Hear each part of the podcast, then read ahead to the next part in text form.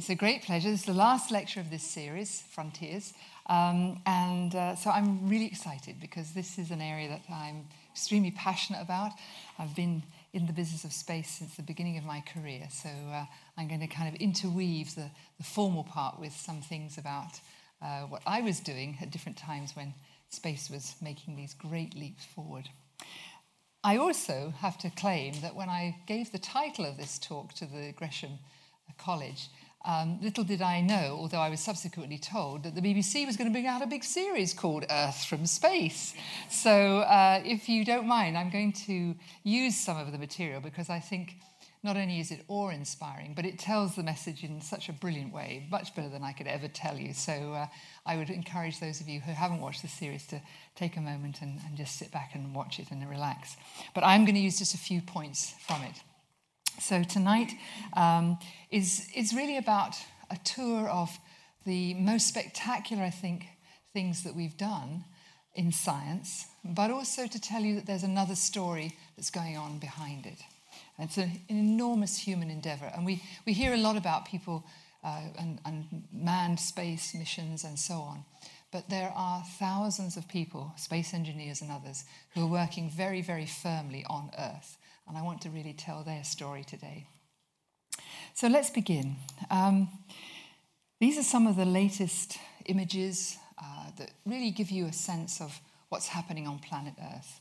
When we first started putting things up in space, there's thousands of various satellites and platforms that we've put up.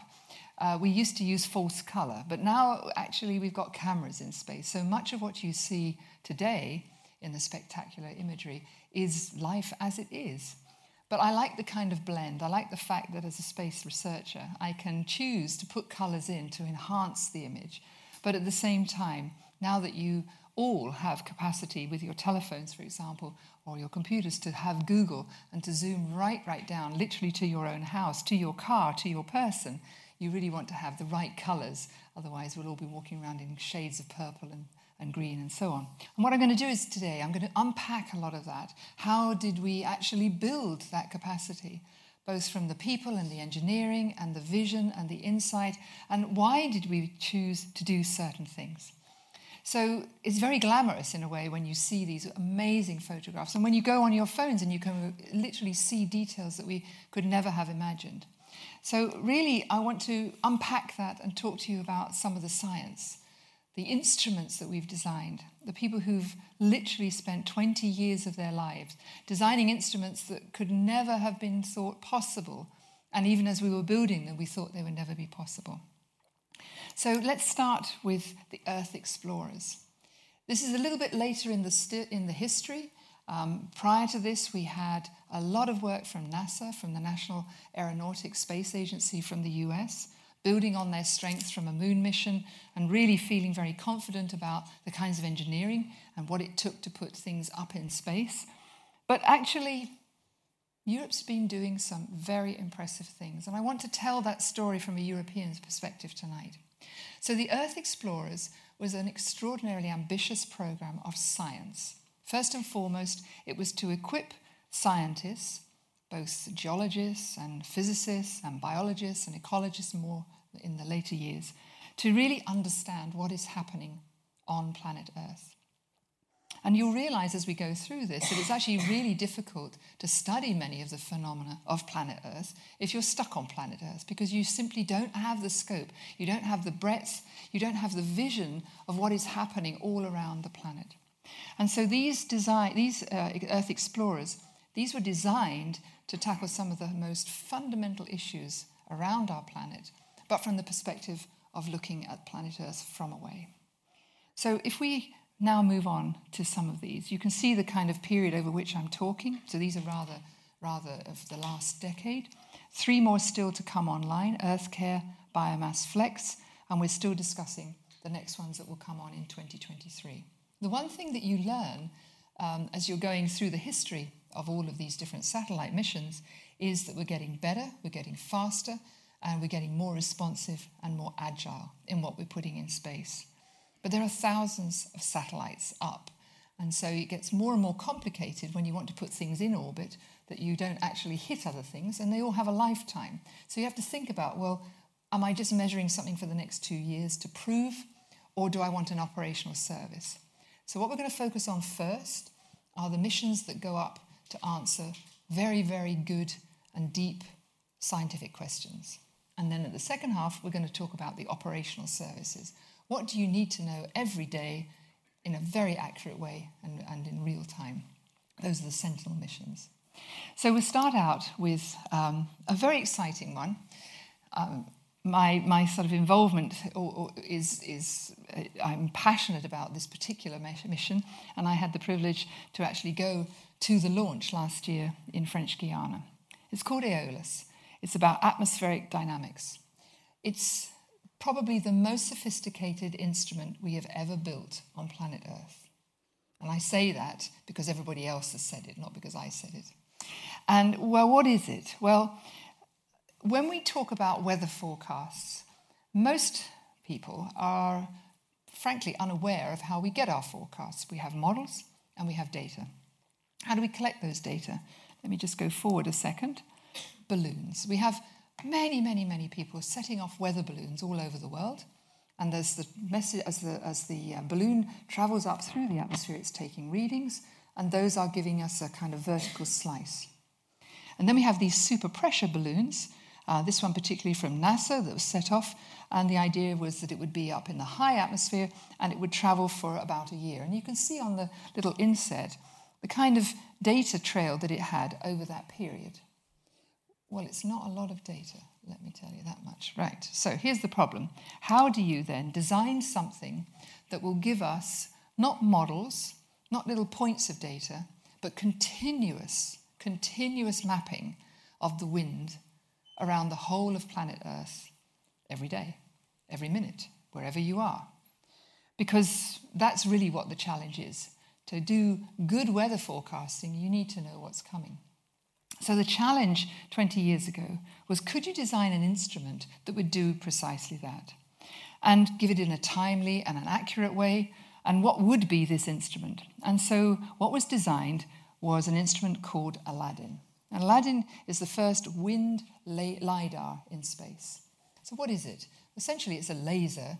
It's firing at 500 times a second, and it's actually detecting particles in the atmosphere in the 30 kilometers from the surface to the top of the atmosphere.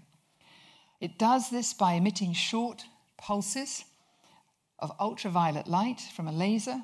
It goes through the vertical profile and then that bounces back. So if we look at it, it's essentially um, like a, a laser pulse. There's a small shift. As it goes through the atmosphere, there's different kinds of scattering from the molecules that are there of oxygen and nitrogen. And there's two kinds there's the Rayleigh backscattering and the Mie backscattering. That's why you see the sky is blue. This is the instrument here, so it's quite a small instrument. And this difference, the Doppler shift between what goes out and what comes back, tells you two things. The time tells you the distance, where everything is in the atmosphere, but it even makes a correction because, of course, the winds are moving, so you need to calculate the speed of the wind because of where the particle was in the time that it's being measured. And that measure of change is what allows us to measure the velocity of wind. So you're measuring to within an accuracy of two meters a second through the whole of the atmosphere. So this is a phenomenal challenge if you think about it. People trying to measure this, capture the data, send it back to Earth, and then turn it into a into literally an almost real time and then into a forecast. So that's really what the challenge was. So here's the instrument. There were times in the 20 year development where I think industry gave up, then researchers gave up, then the space agency gave up, and then the researchers said, well, maybe we try again, and then the industry said, well, we can do it a different way, and so on and so forth. But the thing that caused the biggest delay was that um, it was the paint inside. The paint was too coarse because of what you needed in terms of the, the surfaces have to be so fine that literally the paint that was used was too coarse and had to be almost reinvented. And that's what took a lot of time. So every single part of the construction of this instrument required uh, new, completely new technologies, new thinking, and so on.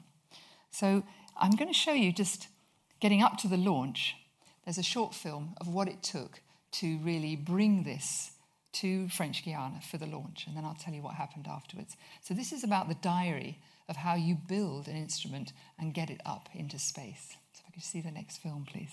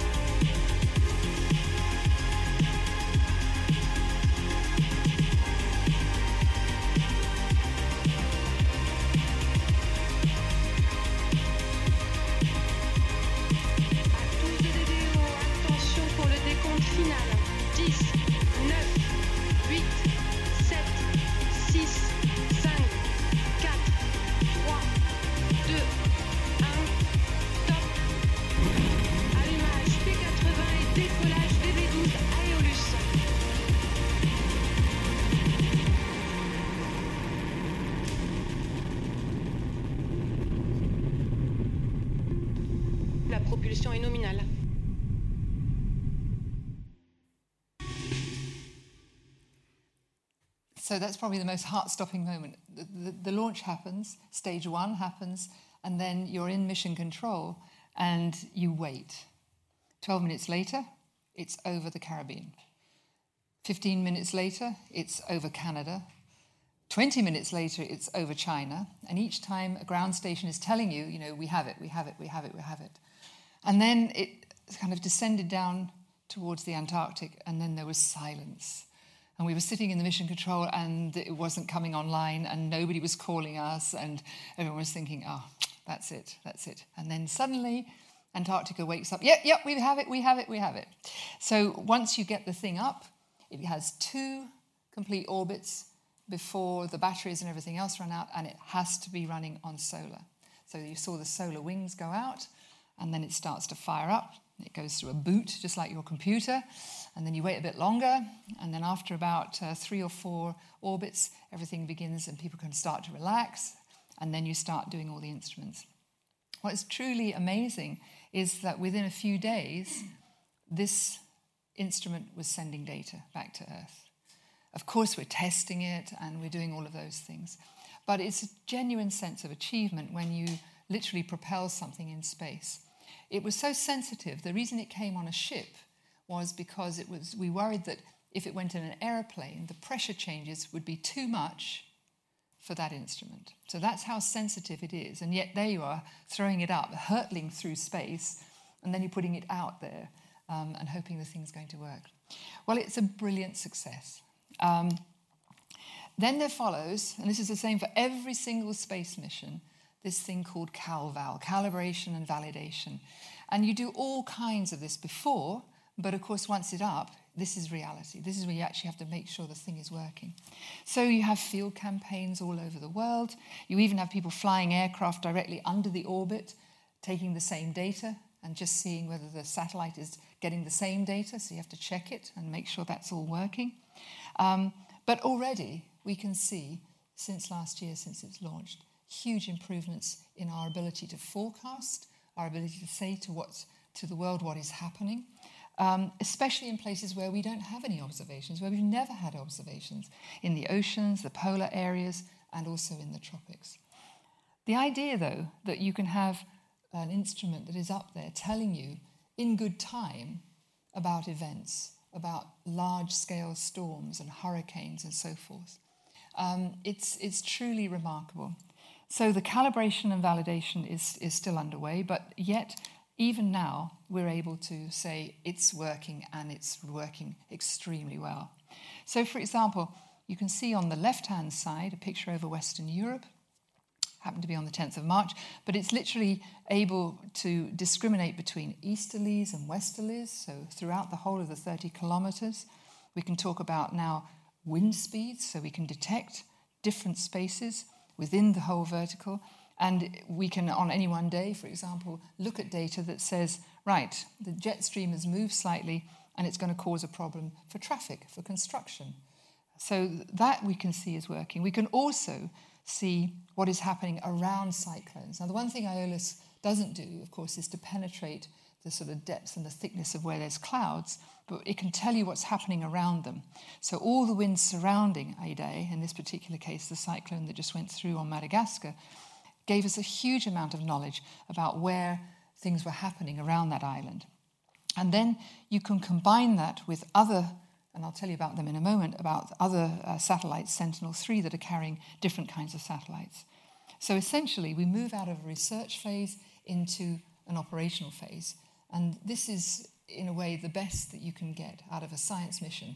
It becomes so powerful, the results are so, in a sense, this case, accurate, that people can then build and rely on it for all kinds of emergency services and so on. So hopefully in the, in the future there won't be ever be a, a situation of the great storm and Mr. Fish who won't be able to tell us what's going to happen. Let's move on to another one, another sort of spectacular satellite. So these are all the kind of like the hidden champions, the hidden, the hidden giants of, of satellite uh, science. And again, soil moisture and oceans sounds like a fairly esoteric thing to be studying, but actually it affects everything we do on Earth. So, this particular mission put together a low frequency passive L band microwave and it captures brightness of temperature. And once you have that, you can start to measure the moisture of soil, you can talk about ocean salinity, and it has proven to be a great success. So, for example, on the left hand side, we were able to detect and really look at the spread of droughts. We can look at the spread of fire risk in, Sp- in Spain, for example. Here you can see on the bottom whether it's a high risk or um, a lower risk. We can also talk about um, the, the uh, salinity, about acidification, ocean acidification. Now imagine if you wanted to go and measure ocean acidification with a ship. Well, you'd take a long time, probably three weeks, and you'd be able to do just a tiny part of the ocean by sampling and so on. But what the satellite is able to give you is literally a global view within a few weeks. So you can start to rely much more. And we have genuine problems putting out instruments into the oceans, but this, of course, tells you very quickly. It can tell you also about what's happening inside the storm centers, because what SMOS does, it talks about the frost and about the waves and about the storms. And similarly, here we can see in the bottom picture, this is the thinning of ice, polar thinning for shipping very, very important. So you can begin to detect where you can send ships through the Northern Passage, how they can cross through the Arctic seas. And again, this saves not only in terms of fuel and efficiency and economics, but also in terms of saving of lives. So SMOS is another great mission. And then you come to probably the, I guess, the, the greatest way in which satellites have changed our understanding of planet Earth, and that's on the 3D part of Earth. So it's impossible for us to think about the whole shape of the Earth, what's happening in the middle of it, and so on. We can only put a few probes down, and it's really difficult. But when we have satellites that are designed to look at not only the, the shape and the form and the, and the sort of tectonic structures, then we begin to really see how planet Earth is working. So there are three missions here Grace, Goce, and Swarm. Swarm is still up. Goce came down, it's measuring gravity, and gravity brought it down, and the Grace mission is hopefully going to be replaced uh, by another Grace mission. So, what do they do? Well, let's start with Goce. Goce is Gravity Field and Steady State Ocean Circulation Explorer. It's essentially putting a gradiometer all over the Earth's geoid. And what that tells us is the shape. So, where you have, for example, and this is what Grace picks up, very large bodies of water, they actually distort the geoid. And so, by being able to see where there are distortions, where there are domes, where there are valleys, where there are ridges, and you can see that the geoid is not flat, you can tell from the dark blue there's a bowl, where there's a dome that's red, and where there's sort of uh, flat it's grey. So you can see that the geoid itself is highly, highly shaped. Then you can begin to look at not only the core, but also what's happening in the surface, in the mantle. So Goce is a tremendous help in telling us the shape of the geoid. And then you can have, as I say, the grace measures, which tell us about water balances. So by changing the gravity and by changing the shape of the geoid, you can actually see where large bodies of water are below the surface. Swarm is really quite an extraordinary mission.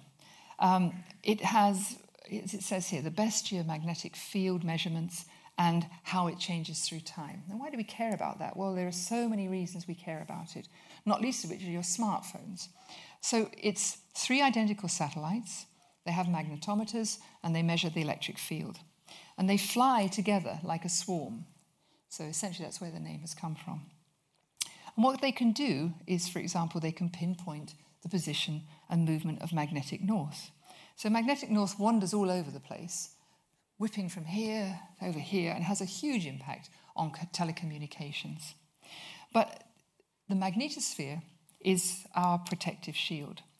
And so having these missions, which are measuring and telling us what's happening both outside and inside the planet Earth, we can really think much more clearly about how planet Earth is both evolving but also how we need to re- respond to different things. So, if you can imagine, the magnetic field is coming, it's like, a, as it says here, an ocean of superheated liquid inside, underneath our feet, and it's spinning around. So, it's causing, it's like a dynamo, and it's causing these electrical currents, and these are continuously changing. So, the picture on the top is sort of an impression, an artist's impression of what are called magnetic jerks. Every now and again, sort of the, the, the whole planet, it, it, literally, the, the, the magnetosphere jerks outwards and does various things. We don't really understand why, but it has a big effect on what happens on the surface. And the plasma jets, um, they're kind of portrayed here, are things which we can observe in the magnetosphere, but we don't still really understand what they are. But we know that they have enormous impacts in terms of the solar weather, but also what happens on, on, um, on planet Earth in terms of telecommunications and so on. So, what I'm giving you is a sense of um, we don't know, we don't understand, but at least now we're able to collect data in a sense that starts allowing us to test hypotheses, to ask questions, and to really explore what is happening on planet Earth in terms of its internal dynamics. This is a more of a personal story because what people are still frustrated by, and it's certainly something which many of the space um, scientists I work with are interested in, is can we forecast volcanoes or volcanic activity? And it turns out not yet. We're getting close to it, but not yet. And I put this up because I just happened to be uh, actually there when St. Helens went up I was sampling fish for my PhD. Um, so there I was looking for this very elusive fish called the Salvelinus fontinalis, the brook trout. Very beautiful little fish, not like the brook trout, it's like big bullish fish. Anyway, there I was in the, in the lake looking for this little fish because I'd heard that there was going to be potentially a volcanic uh, eruption. And this was one of the few places at that time where the species existed. And I was doing some studies of the population, the genetics, and so on and so forth. Because this little fish um, is also an iconic fish when it comes to the molecular clock. So it's a very, very special species. And I was out there trying to find it and get it before the whole thing erupted because I was pretty sure that afterwards this little fish wasn't going to be around. So there I was fishing. And it was quite extraordinary what happened because despite all the sophistication of all the seismography and everything else, um, it went on for, it, the first tremor started in April, but it actually went through until late May before the eruption actually happened.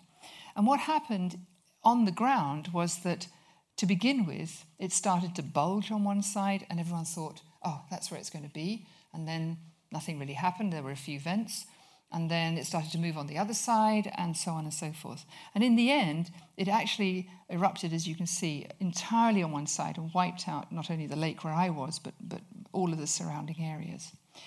Subsequently, you can see the lake, Spirit Lake, is sort of coming back, and things are sort of settling down. But what it, to- what it really taught me was, despite the hundreds of people on the ground, and the same thing happening even today with many of our volcanic um, eruptions, we still haven't quite got a handle on where these are going to occur and where they're active. So um, this is, a, this is an active area of where, as I say, space science is hoping to make an impact. And none more so than through these operational services. So, as I said, you have the Earth explorers, scientific missions, trying to answer very, very specific questions. But actually, the, what I would say is that the big, big job of satellites today is to provide operational services.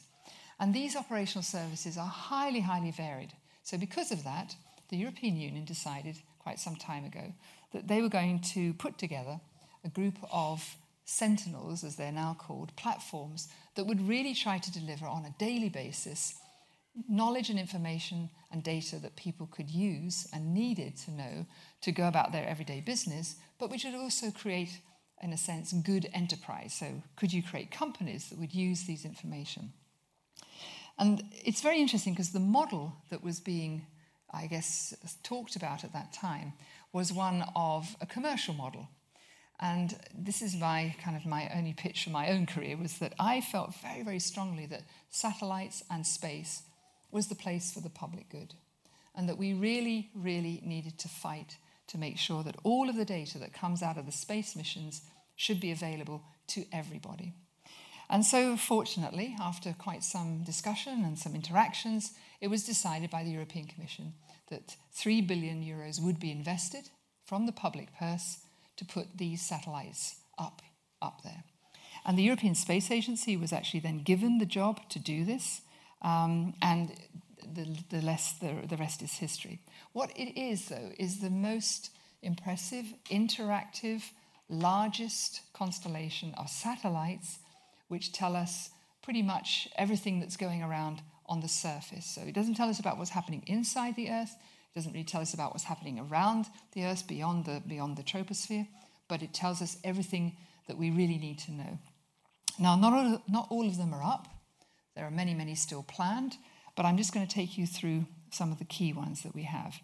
So the idea is that they should be accessible and available, that the data should be processed. You can process it for free, and there are big virtual machines that have been set up for everybody. Um, and they are really, really transforming, I think, the way you go about living on planet Earth. So the sentinels come in uh, come at different times, but they always go up in pairs. Or the, sorry, there's always two versions. So you'll see for each one of them, they'll be launched at different times, but there's always two. And that's the way you test accuracy and you begin to turn them into operational services. So Sentinel 1 is all about radar, radar imaging, and it's used more and more now for doing maritime traffic, for looking at things like here on the right-hand side, when the, when the floods happened in after Cyclone Idai, where does the water recede from, what's the impact, and so on. So, really, really powerful.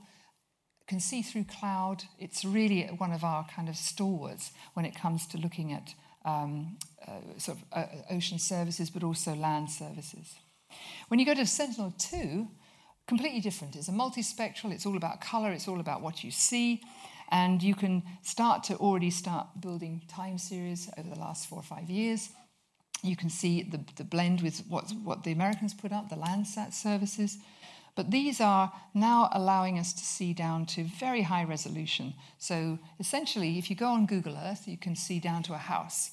But what these will do is it will tell you what's going on in the house. It'll start to tell you about infrared, about heat, and more importantly, what's happening in the land. So you can see individual trees inside forests, and then using sentinels, you can talk about how much carbon they're storing. Are they healthy? You can see crops, and then you can see whether diseases are spreading. So for farmers, for forestries, specialists for um, environment agencies, for all of the agencies and communities that are really needing to know what's going on in their environment, including deforestation and so forth.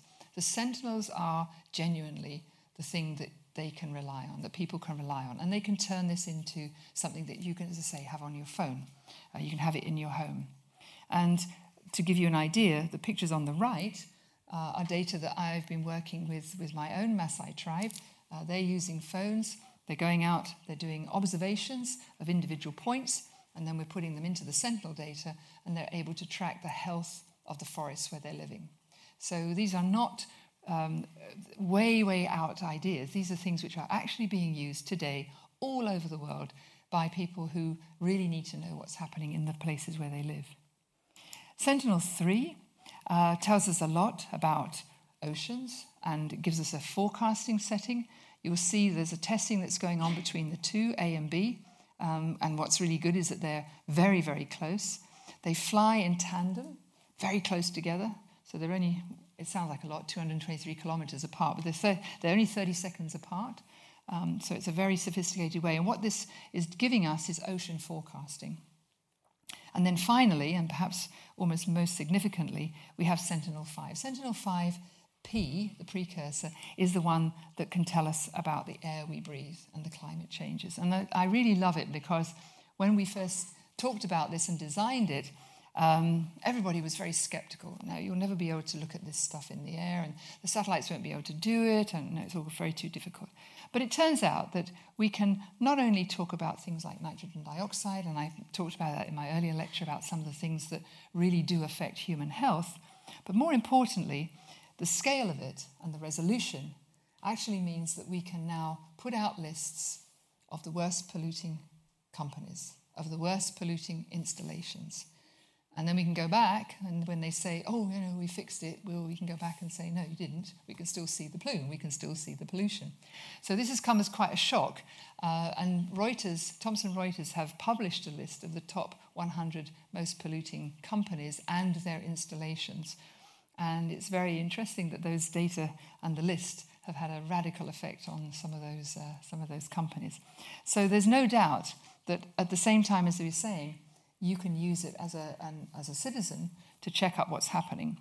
But if you combine it then with localized instruments, you can really begin to see that we have not only the way of monitoring, but also the way of implementing change and actually challenging people to make changes.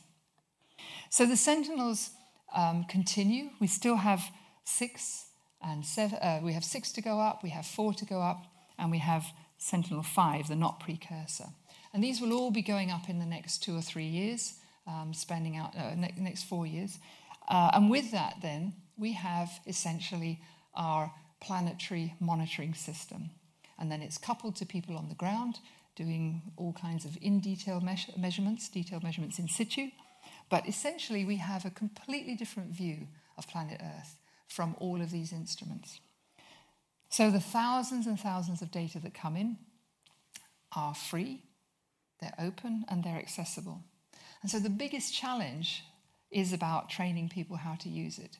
Getting, particularly in universities and colleges and schools, everyone to be, in a sense, comfortable with the idea of being a space scientist, or you don't have to be a space scientist. You can be someone who can just simply be the weather monitor or the, the water quality monitor or whatever. But there is no doubt that the gap between the space community and the user community, the everyday person who's just interested, is getting narrower and narrower and narrower. So, if there was anything I would ask you in my, in my lectures, is to understand all the things I've talked about, the things that we've seen, the problems of plants, the plants and the crops and the uh, pollution, all the things that we've discussed. Every single one of the things that I've been discussing, we can actually observe more comprehensively from space than we've ever been able to in the past. And so I'm going to put up a slide which perhaps is um, slightly provocative because we hear a lot about people getting very excited about going on the Mars mission. This is the manned and the manned flight. This is people leaving planet Earth and, and going. So, obviously, there's a lot of excitement that followed the, the lunar launch and people going to the moon. And the Chinese are talking a lot about going up there and establishing a space station and so forth.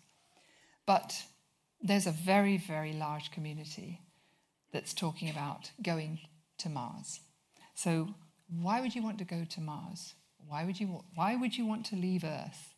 Um, nice, safe place, you know, everything's going in the right direction, you kind of know where you are and it's all fun. But it's not, is it? Let's face it. Planet Earth is not really. It's not, I'm not saying it's going to hell and, and, and back, but it's certainly not quite the place that it used to be. But there's actually a different challenge and there's a different threat. So not only are we doing things on planet Earth, but there are many things in space.